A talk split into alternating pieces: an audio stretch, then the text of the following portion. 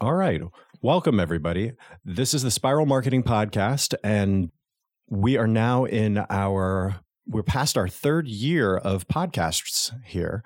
And with the new year, we're doing things a little bit differently. And uh, to keep things lively, we're making things a little less formulaic and having a little bit more fun. Uh, not that we weren't having fun before, right? But I'm going to try to do less reading to you, and we're going to continue to have diverse guests. So, uh, with that said, today's guest is Shaun Masavage. He is the CEO and founder of Edge Tech Labs, and he and I actually met at the WeWork in Crystal City, where we both have offices, at least for the time being. We met around the water cooler, so to speak. We had a few things in common, both entrepreneurs, of course, both into music and he happens to have a very cool product in the startup realm. The product is in the music industry, actually. I'll let him tell you much more about it, but it's very cool. And what I found compelling for you, dear listeners, is that he has an interesting take on marketing like many successful entrepreneurs and particularly successful entrepreneurs in the startup space, where it seemed to me that he thinks of community engagement and search engine optimization and digital marketing a little bit differently. So I thought that that would be fun for you all and valuable. So with that, let's get started. What is the DNA of business marketing? How do we market ourselves now and in the future? Brand communications is evolving. Are you? Let's explore together. Spiral upwards. This is Spiral Marketing. Shaun, welcome to the show, man. Thank you. I'm happy to be here. So, you heard my intro there. First, I'm kind of curious do you agree with my take that you look at things a little bit differently from the digital marketing space as a tech startup entrepreneur? Uh, totally. I've talked with dozens of marketing firms now, and it's always a fascinating conversation because we know a lot about marketing. There's a lot we don't know, but the key here is that a lot of traditional marketing isn't very effective for what we're trying to do. Um, the quick example that well, I'm sure we'll delve into is that we don't really have competition for our market. So we're trying to get the word out in a way that is kind of a lot different from traditional marketing where you're trying to beat out all the noise. We're mm-hmm. actually trying to create our own noise. And it's surprising how many firms we talk to and agencies and individuals have never experienced that before. That's interesting. It's kind of a good problem to have in a way, right? Not having competition, but then the challenge there is that you're having to generate your own demand. Totally agree. It's um, it's about education, trying to actually teach uh, people about our product that it's even possible. So it's it's interesting to say the least. That is, that's a good word. Could you kind of encapsulate your attitude and philosophy towards digital marketing? I'm sure you have marketing team members and maybe even agencies. How do you wrap their heads around it? So we're performance based. I like having indicators of how well something is doing. And it's not just, forgive my lack of knowing actual terms for the industry, but just a blast style marketing where like a Pepsi or a Coke might just do general advertising, taking advantage of the the well known statistic that it takes like eight views of something marketing related for a person to actually buy the product. We're targeting very specific people and it's always a challenge to convince people we're working with about how we actually get our product in front of those very specific users. And so that's that's our challenge with digital marketing. I mean, we've we do traditional means that are like Facebook, all, all the standard ones, but it's a continuing challenge to see what's actually effective and what is just. There's a lot of things now that are actually uh, that people don't pay attention to. It's just noise to them and we're not really fooled by that anymore and we're trying to find what actually breaks through that white noise. Interesting. Do you have a good example of what you're seeing that people aren't fooled of as an example of something you're maybe you've been getting pitched to do? So i mean of course it's ads. It's mm-hmm. ad spend spending a lot of money looking at the conversion rate. Our product is interesting in that I know a lot of people are seeing it, the ads are effective, but they're doing their own Googling. And so when somebody does that, when they see it and then they just go somewhere else and Google it, you can't track it. I mean, you can if they like directly go from the ad to Google, but most of the time they're not. It's a different tab, it's a different computer, it's a different time. Mm. And you just don't know how these people are finding you. And for us, all our products are crowdfunded. So it's super global. I mean, our first shipment went out to over 40 countries. And so we'll get an order uh, today was from the UAE. And I have no idea why or how they found out about us. But lo and behold, they just placed an order. And then there's Switzerland and Germany. We'll get groups of like five orders, and they'll be from four different countries. And it's just like, what the heck is going on? What what is so effective at this exact point in time? And it's it's a super big challenge to even get a get a hold of our data and figure out what is going on, or if it's truly random. So, Amazing. Yeah, it's interesting. Love that. Well, let's give people some context. I think that you're by far and away better suited to talk about your product than I. So, first, let's talk a little bit about what your current product is. So, we're currently focusing on Fret Zealot. And Fret Zealot is an LED accessory for your guitar. It displays any color LED. You can slap it on any full size guitar, and it shows you where to put your fingers, kind of like a, a real life guitar hero. Um, shows you where to put your fingers to play chords, notes, scales, songs, and it's all controlled through an app, either Android or iOS. So it's kind of future proofed in that regard. We can add features. We just added a cool video lessons integration where you pull up these uh, basically YouTube videos, and as the instructor is going through their video, it displays what they're talking about right on the neck of your guitar. So you can constant you know where your fingers are going and you can actually listen to the video with the intent of the instructor which is teaching the technique the shape of your hand and you're paying attention to it because you know that your fingers are in the right location to begin with. So it's a very high tech product. It's been very challenging to manufacture but it's um it's a it's a $200 product so high end kind of a, a definitely a, something somebody would consider a lot before purchasing, which again goes into the marketing aspect of it. It's not just an impulse purchase. And we've had a lot of success so far. So we know there's a tremendous demand for this. That's great.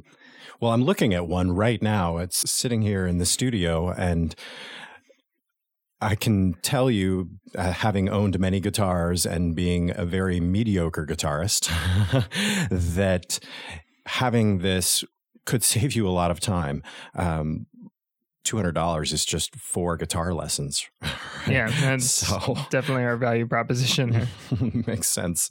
Well, that's very cool. And high tech, absolutely. I'm just assuming most people will actually install this themselves. Yep. It's okay. um it can seem intimidating to install, but it's really just double-sided tape on the back of this LED strip and you just either loosen or remove the top portion of your strings and put it right down. It sticks to it and then you tighten everything up and it just it's right there on your guitar neck doesn't interfere with anything it's lower in height than your frets. Nice. Uh, let's talk a little bit about your background. How did your background lead you into this startup world and where you are right now this is a bit of an interesting story but i think it's a story that resonates with a lot of people trying to do the same thing I graduated from uh, the University of Virginia. I was an engineer, mechanical engineer, actually. Hmm. And I went right into defense contracting. We're in Washington, D.C. That's just the number one profession for any engineer in this area. Hmm. It's definitely and, where the money is. yeah, exactly. I was like, I'm going to change the world. I've got so many ideas. I've always been an idea person. And uh, after about three years of that, I realized, nope, this is just not going to happen. I'm going to have to sit here and there's a distinct career path and you have to put in the time, the hours and it. I just was not willing to do it. So at the same time, I was developing products on the side, just hobby level, seeing what worked. And we actually, well, not we at that point, it was just me, came up with a product and I was like, you know what? I'm going to try and crowdfund this. So I actually put it on Kickstarter while working full time and uh, that was a very stressful month. But that first product actually hit almost a hundred thousand dollars in one month, and just a month after it closed, I was like, okay, I'm I'm going to take the plunge, and that is something I had to do. I did not have a big runway, so I literally quit my job and was like, I need to figure out something within a few months, or else I'm I'm screwed here. But right. Um, the key here is that crowdfunding was my exit point. That's what allowed me to go from traditional engineering job to entrepreneur without having to prove myself in some other regard because no no VC was going to fund me, nobody was going to invest in me. I had to find a definitive way to prove myself and that's what crowdfunding allowed. Interesting. What when was that around? That was December of 2014. Okay. All right. Here we are in early 2018. Has that ecosystem changed much? It definitely has. Um, we've now done three different crowdfunding campaigns. Uh, we're probably going to do another one in about a month, which will be interesting. For, for, all for Fret Sell Yeah, actually for the bass bass guitar uh, version. Okay. And um, when I did the first campaign, news organizations would pick up on us and be very excited and report on us. I know TechCrunch picked up immediately and reported on us, even though there were similar things that had come out. This was for our our DrinkMate product. It's actually a, a miniature smartphone breathalyzer, so something oh, completely wow. different from this. Okay, and uh, that was amazing. And so we did a second campaign. Nobody picked up on us at, at all. And finally, I got some answers, and they had been starting around 2000, end of 2015, 2016 news agencies had been burned so bad by startups failing at Kickstarter and just going MIA that they just said, we're not reporting on any crowdfunding campaigns. Excuse me. So you'll, yeah, you'll see random reports of it, but nothing like what it used to be. It used to be kind of like a CES every day, Con- Consumer Electronics Show, just like here's the latest crowdfunding campaigns, get excited. And now it's just nothing. And it's because I would bet it's probably 90% of campaigns just fail horribly. Wow. Yeah. It's interesting. Uh, So, uh, adding context to that is I had a loyal listeners may know we had a crowdfunding expert on, Brandon Adams, and that was right around 2016 or so. And I know you listened to that episode. This was after our initial conversation. You listened to that episode and you said, wow, you know, things are a little bit different. So you, you had a different take on it. And that was one of the impetuses to bring you on and say, well, let's hear about it. yeah, that's right. It's definitely different now. It's focused more on you have to bypass the news agencies, actually. So for us, getting right into it, we did Reddit promotion. Mm-hmm. So we found people who really knew Reddit and what subreddits to post on, what you needed for that and then had them them post and then we would try to promote it and find people to comment. We would engage with people. And we actually did that twice and went uh, to the front page of reddit twice during our kickstarter campaign. Outstanding. That was pretty amazing. It's a gigantic marketplace. Well i don't know if market community it's a gigantic community.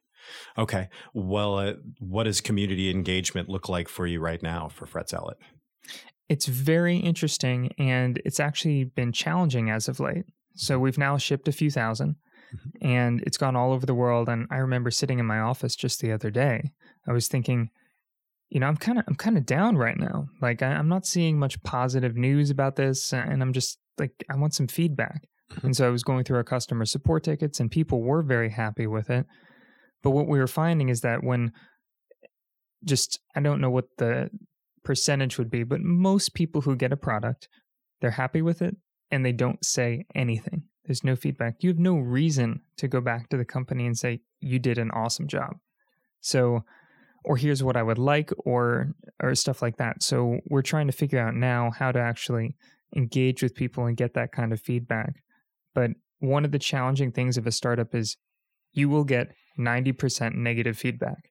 Mm. It doesn't matter what you make, how you do it, you will you will hear the negative and you've got to realize that that's not the majority of your customers if if you know your product actually works and whatnot. So it's it's very interesting and we're going through that process now of learning what our community is like and what they want. And so we have a few ways to interact with them. You can rate the songs in the app but we are trying to create an actual um, platform for people to upload their own music and comment on it. And that has to be done very carefully, specifically, and, and tested a lot.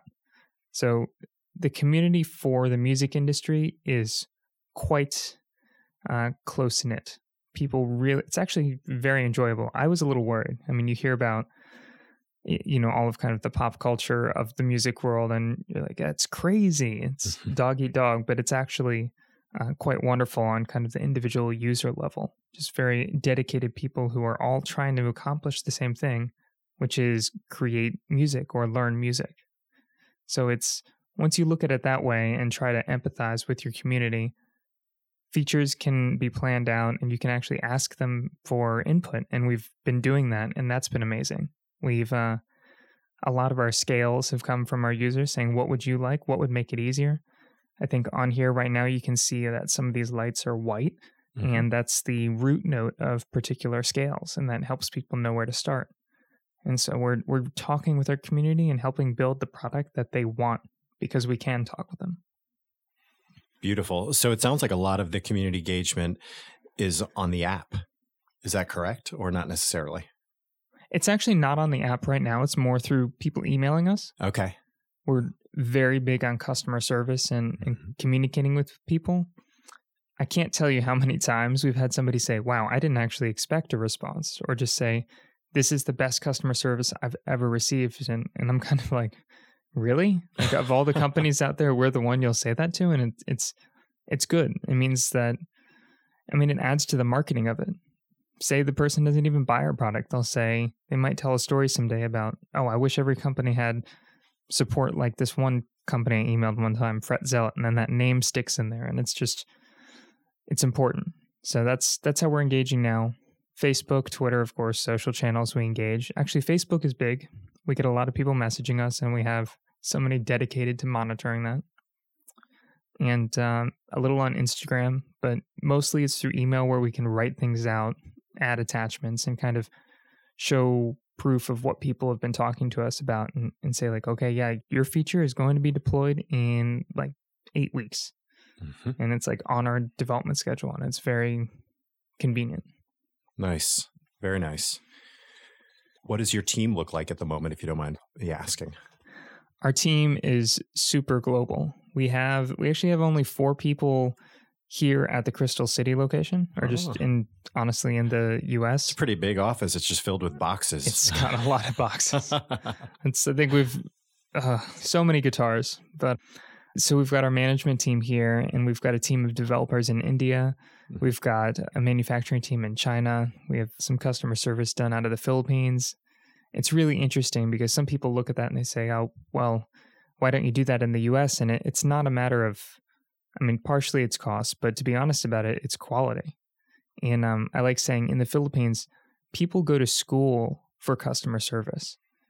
Like we were kind of doing tests when we were finding people, and we would say, we received this message and it's just horrifying. I mean, I've, you get everything once you start selling a consumer product. We have glowing messages all the way to like at one point I got a death threat and I was like oh no. like this is actually I think I need to report this. Right. This is and, uh, a criminal issue. Yeah exactly. So uh we sent some of those messages along and we're like how would you respond? And all of the people we were trying for in the US just were fundamentally different than the Philippines. In the Philippines it was like oh we don't take it personally. This is just how people are. And it was like wow you're perfect. Hired. Nice. Understood. I have to give kudos to the philippines as well. I have a couple team members in the philippines and they're just everybody's nice but uh, they're just go out of their way very happy and nice all the time. It's uh, so i appreciate the filipino customer service ethic for sure. Okay so we talked a little bit about community engagement and you talking about what works email marketing has been working well for you. Have you found any other new media startup related marketing that works well that might translate to a good set of tips for listeners? Now the caveat here is that we do physical products that people can look at. So for that it's hands-on reviews Mm-hmm. It was surprisingly hard to get people to review our product. I'd reach out and say, "Hey, we want to send you this $200 product for free." And they'd say, well, I don't know. And I'm like, what do you mean I don't know? Look at these shiny lights. And they're like, oh, okay. but um, we did that, of course, with bigger news agencies. Uh, so far, we've gotten Digital Trends, Inc. Magazine, and uh, TechCrunch. And all of those required different things, which is interesting. So, Inc. Magazine came up to us during CES, and they actually said they were a little hesitant because they didn't believe we could do what we said we could do. And we're like, okay, you go sit in that chair, and I'm going to teach you smoke on the water in like a minute. And lo and behold, he learned the first three chords and was playing it. And uh, in just a like two minutes, it was amazing. Very cool. Um, Digital Trends, I offered to fly out to their office, and I did. And those are always fun trips. They're very quick. I flew out in the morning, and this is across the country, and I flew back in the evening. Oh my god. and um, TechCrunch, I just sent them a guitar with a Fret Zealot installed, and just kept following up with them and was kind of like, "Hey, you have a guitar of ours. Where is it? Where is it?" And then they ended up revealing it, which was was pretty cool in that regard. But um, outside of those news agencies, YouTube reviews are really big. Even just customers getting a hold of it and showing it off. If you can, a recommendation would be ask your customers to review you on YouTube. Just talk about you. It adds to the noise, the marketing influence of your company. A very low cost way to do this versus ads where you can shout ads all day, but if a person wasn't online when that ad was being served, then you're kind of SOL. Mm-hmm. But uh, on YouTube, it's always there. Now that can that can be good or bad. I mean, if somebody doesn't like your product, they can talk about it. But as long as you're honest and straightforward, you can always show the true side of your company, which is you're there for your customers, and you will get very good things said about you and develop a reputation. So, I would say YouTube's probably where I would go right from the start. I think that's actually what we'll do for our next Kickstarter campaign. Just make a bunch of YouTube videos and have them ready to go so that when people search for you and they are searching on YouTube, that they find information that they're looking for. And it's quite varied what they're looking for, but it will be there if you have actual customers and people talking about it. Excellent. It makes perfect sense that YouTube would pair well with your product because it's so visual. It's so visual and, as you said, performance related. Exactly. Okay, well, let's do a, just a little bit of leadership profiling. So, you've been running this company for how long? I guess since 2014, so going on the fourth year here. Okay, very good. And uh, how do you stay sharp as a leader? Oh, man. this changes daily. I get a few newsletters. Uh, some are related to, I get like two newsletters for kind of general industry stuff, uh, CB Insights and Term Sheet. And that just helps me kind of follow trends and what's going on. Like if, say something, I'm so heads down working on our product that it's you can you, you can miss some pretty big things. So that helps me make sure that there's been no like government regulation that says uh, bans LEDs or you know something right. weird like that. Uh, or recently, unfortunately, a major guitar company has been struggling financially and i was like wait that company's considering bankruptcy and i was like that's that's huge for us and i only found out through those newsletters i follow um, seth godin i get his uh, his daily email and that kind of helps me stay focused on like leadership abilities and capabilities and then every day i kind of one of the things i try to do is truly find the source of anxiety. So, as a leader, you deal with a lot of stress, but it's usually because of something that isn't immediately clear. So, one day, it was actually this week, I was feeling very stressed and I couldn't figure it out. And it was because I had a stack of like 10 samples sitting on my desk and it was eating at me. I wanted to send those samples to somebody. So I was like, you know what? Looking up all the media sources that I haven't been sending them to and just going to do it. Sent them out, felt great. It's because I knew something was getting done. Like I was actually working towards the business development and uh, outreach of my company. And so it's it took a lot of it's hard to like sit back and look at where your stresses are as a leader because a lot of times you're thinking it's very superficial like oh, somebody didn't get this to me i need to do this there's so much that's going on but really it's just a, a simple thing that maybe that you haven't done as a leader or something you've been putting off versus your team. And so it's really interesting to look back on that. I think many entrepreneurs, myself included, can identify with that. That there's there's random stresses that you don't always know how to identify, and it sometimes you have to listen to your gut sometimes you have to introspect. It's one of the reasons why i think meditation is so popular among entrepreneurs because both it helps you focus and get the stress down. Uh, that's interesting. Are there any other unorthodox training that you may have taken. I'm one of the reasons that I'm asking that is because I know your background is as an engineer, as you said, and it's not like you went and got your MBA or um, even it doesn't sound like you really studied business in school. Is that correct? Correct. Yeah, it was. Um, yeah, pretty pure engineering there. Okay. Yeah, and uh, so it, do you feel like that has been an issue that you've had to work around? What have you done to work through that? It is something that I'm aware of. Mm-hmm. So when it comes to business, there are times where I have to sit back and think, okay, what's the correct business move here? And the biggest move of all, and a very hard one, was our first product we discontinued.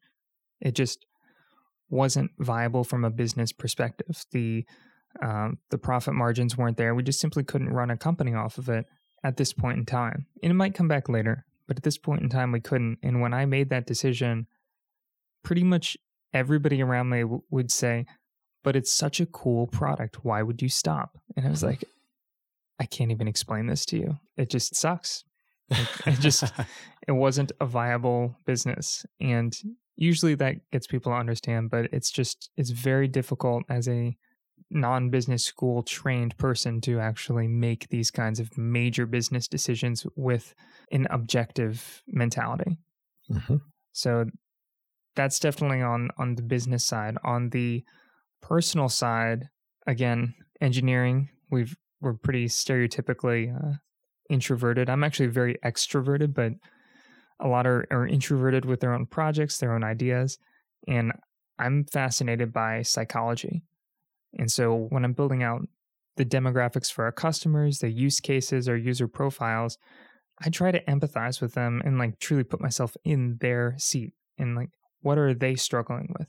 And it could be financial, it could be simply frustration and not being able to learn, but it, it's it's varies a lot from person to person, and it's pretty critical to be able to. Well, the psychology of it is fascinating. Beautiful. Empathy is so important in marketing. So uh, that's absolutely astute and appropriate. All right, continuing on the leadership trend, is there a mantra or philosophy you've adopted to stay focused as a leader? It's a it's, heady question.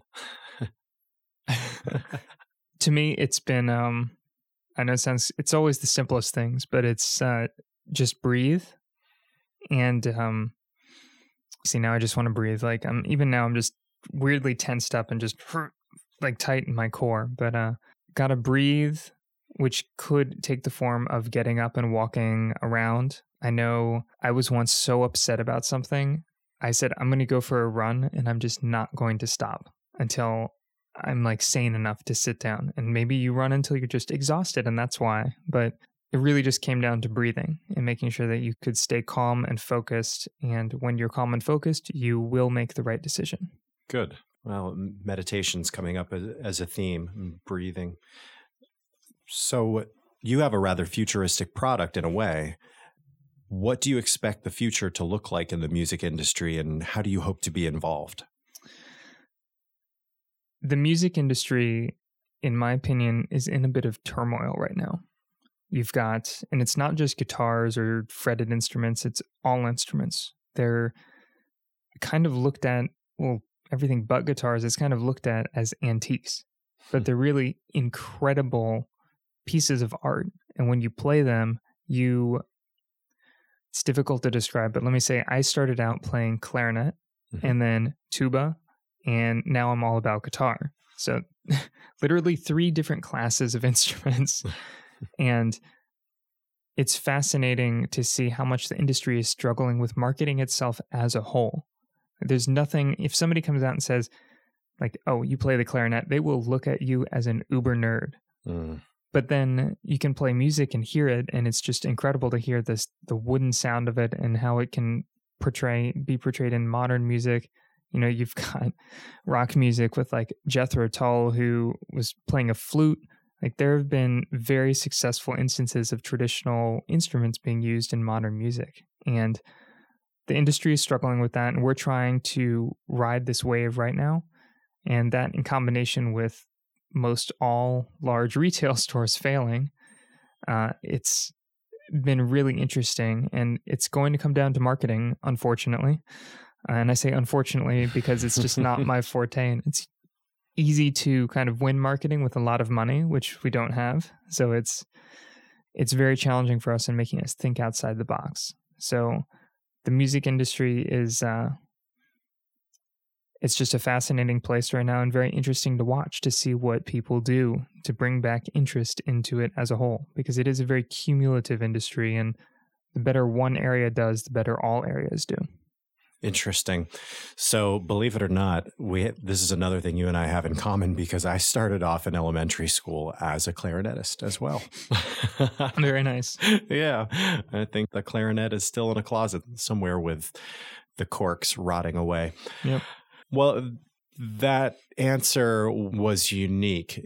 In talking about the future, you talked a little bit about the past and the present. And it sounds almost like there's so much change and turmoil happening right now that you can't quite predict the future. So really you just need to hang on to the trends that are current. Is that accurate? Or do you is am I maybe missing something there? I guess I, I didn't really finish what I could have finished it with, but um in looking towards the future, the industry has to look towards truly where the future is going. So for us, it's cell phones and mobile devices. Mm-hmm. For our product, it's entirely controlled by either Android or iOS.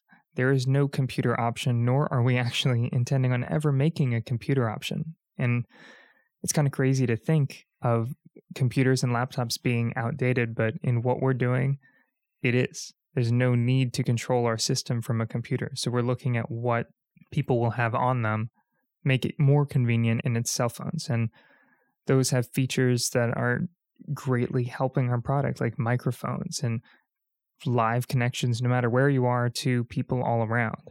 You can record yourself. There's all sorts of options. And so by looking towards that, we're kind of reinvigorating a traditional industry. You know, you get a guitar, it's just strings on a piece of wood people will kill me for saying it's that simple, but I mean, I'm looking at that. Luthiers turn away. Yeah, exactly. and, um, but we're respecting the tradition while augmenting it with technology to bring it into the future. And that's kind of how I like to look at it. It's a mutually beneficial situation with our product. Beautiful. Okay, well, I know we're coming up on time. Is there anything you'd like to add? I guess I do want to say that anybody can do this. And it's not going to be easy, but anybody can do it. This being marketing a new product? Yeah. And I truly think crowdfunding is the source of where the best new products can come from. I hope that the continu- the industry continues to evolve, but uh, I do want people to know that they're not stuck in whatever career path they've chosen and you know they can go from defense contractor sitting at a desk honestly being a paperwork engineer to bringing a guitar to meetings and flying out to California to attend the NAMM show, uh, the biggest music industry show of the year. And it's kind of crazy to think that it's been just a few short years since I was sitting at a desk with no idea where my future was going to go. Well, that's a great place to conclude, I think. All right. Well, the very last question is what is the best place for people to go to learn more about you and to potentially reach you? I would probably say fretzealot.com and uh, feel free to contact us through the page there. Everything will get to me if it's directed at me. I'm Shaun. So just say, need to get a hold of Shaun, heard him on a podcast somewhere, and I'll, I'll definitely respond.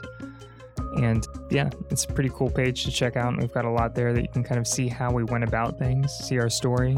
Nice. Look up our campaign on Kickstarter, and the history is there. Right up to the numbers, you see exactly what we made with those campaigns and exactly what we did. unique breadcrumbs to be able to go back and check out. Well, very cool. Shaun, thank you so much for being on the show. And everybody, I'm sure, is going to want to go back and check out and see the visuals for how this looks. I'll make sure to take a few pictures here and add them to the page, which will be in your show notes for spiralmarketing.com, which will include all of the links to the references that you've mentioned, including your website, of course. So great having you on. Thanks again, Shaun. Thank you. It was a pleasure. Cheers.